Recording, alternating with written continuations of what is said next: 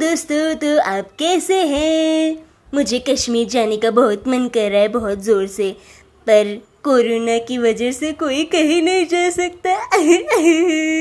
पर कोई बात नहीं, हिमेश रेचमिया ने बोला है कि आइसक्रीम खाने से हम कश्मीर जा सकते हैं। उन्होंने तो इस पे गाना भी बनाया, सुनोगे? आइसक्रीम खाऊंगा, कश्मीर जाऊंगा, शोलों में भड़के जिया। आइसक्रीम खाऊंगा, कश्मीर जाऊंगा, नन्ना को दीदी को ले जाऊंगा।